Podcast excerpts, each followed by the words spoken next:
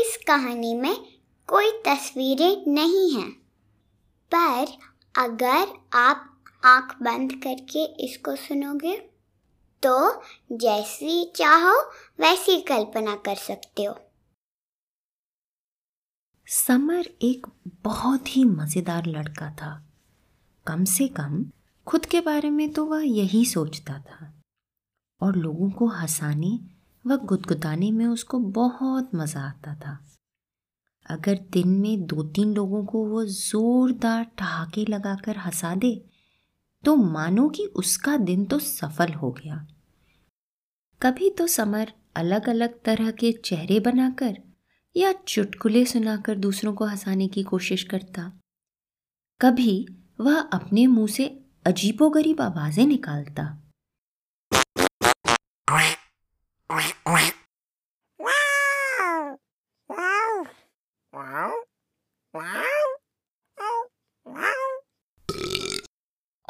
उसको अपनी अम्मा की आवाज़ की नकल करना बड़ा अच्छा लगता था।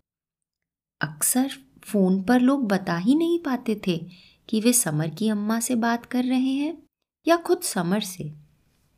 एक दिन समर की अम्मा सब्ज़ी मंडी गई हुई थी तो पीछे से फ़ोन आया।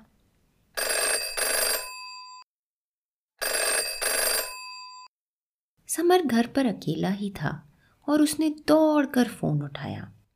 और उसने अपनी मस्करी वाली अंदाज में अपनी अम्मा की आवाज़ बनाकर कहा, हेलो, कौन बोल रहा है? तो दूसरी तरफ़ से उसको अपनी स्कूल की उषा टीचर की आवाज़ सुनाई दी। वे बोली, नमस्ते, मैं समर के स्कूल से उषा टीचर बोल रही हूँ। क्या आप समर की माँ बोल रही हैं?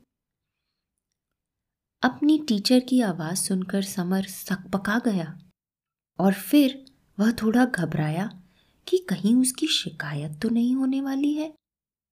पर अब तो उसने अम्मा की नकल करनी शुरू कर दी थी और अब तो वह उषा टीचर को यह नहीं बोल सकता था कि उनकी बात असल में समर से ही हो रही है।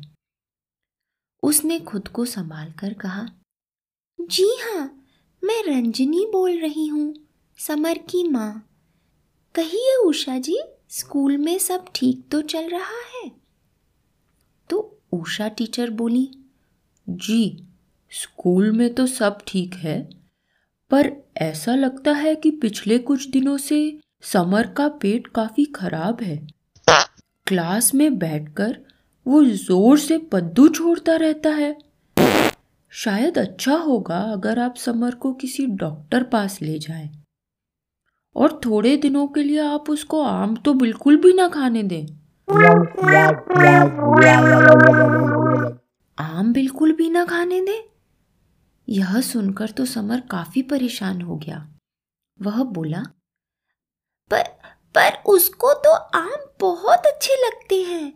और घर पर तो उसका पेट एकदम अच्छा है। हो सकता है कि क्लास में वो तो बस। और कुछ कहने के पहले समर ने खुद को रोका। अब वह उषा टीचर को तो नहीं बता सकता था ना कि वह ज़ोर से पेट खराब वाली धूम धड़ाका आवाज़ें अपने मुँह से निकालता है। और फिर वह तो अपनी अम्मा होने का नाटक कर रहा था।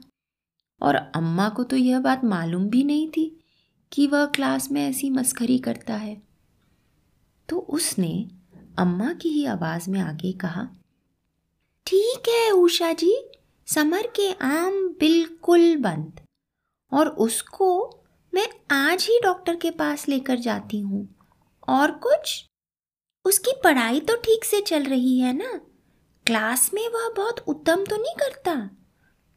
थोड़ा मस्ती मज़ाक तो सभी बच्चे करते हैं, रंजनी जी।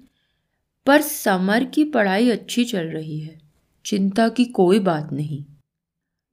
अच्छा चलिए, अभी मुझे जाना है।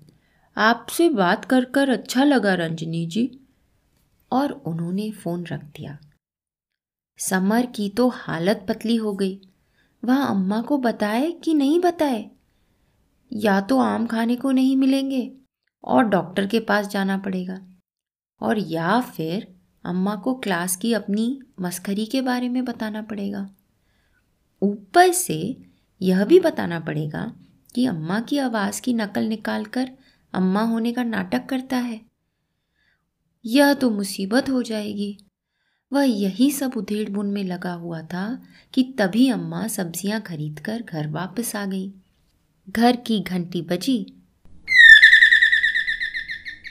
समर ने दौड़कर दरवाज़ा खोला और अम्मा के हाथों में पकड़े हुए थैलों पर नज़र दौड़ाई।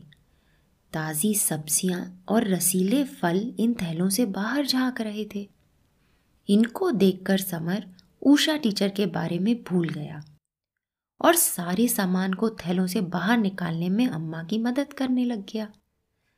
पर उसको आम नहीं दिखाई दिए। अम्मा, आम किधर है? आम नहीं लाई क्या आप? समर ने पूछा। तो मुस्कुराते हुए अम्मा ने जवाब दिया, अरे, उषा टीचर ने आम खाने से मना किया है ना तुमको? समर ने हाथ पैर पटक कर बोला हाँ पर अम्मा, मुझे आम अच्छे लगते हैं और मेरा कोई पेट खराब नहीं है। मैं तो ऐसे ही अपने मुँह से आवाज़ें निकालता हूँ। और एक मिनट आपको कैसे पता कि उषा टीचर का फ़ोन आया था? आप तो यहाँ थी ही नहीं। अब तो अम्मा ज़ोर से हंस रही थी। वे समर से बोली, छोटे बच्चे, तुम्हें क्या लगता है कि तुम ही दूसरों से मज़ाक कर सकते हो? और किसी की आवाज़ की नकल कर सकते हो? क्या तुम्हारी अम्मा उषा टीचर की नकल नहीं कर सकती? हेलो, क्या आप समर की माँ बोल रही हैं? तब समर की समझ आया कि उषा टीचर ने नहीं, अम्मा ने ही बाज़ार से फ़ोन किया था। टीचर की नकल निकाल कर अम्मा बोली, समर, मुझे भी मज़ाक करना अच्छा लगता है। अब समर और अम्मा दोनों मुस्कुरा रहे थे।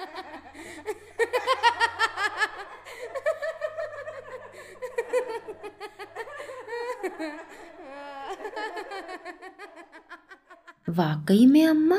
मुझे तो सच में लगा कि उषा टीचर ही बात कर रही है। और मुझे वाकई में लगा कि मैं खुद से बात कर रही हूँ, अम्मा ने कहा। तो मतलब आप आम लाई हो। ऐसा कहकर समर दौड़ता हुआ दरवाजे की तरफ़ गया आम ढूँढने के लिए।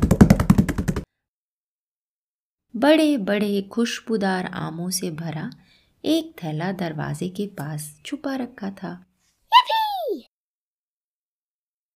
ये कहानी अब खत्म हुई। अगर आपको ये अच्छी लगी तो आप इस पॉडकास्ट पे और भी कहानियाँ सुन सकते हो। बाय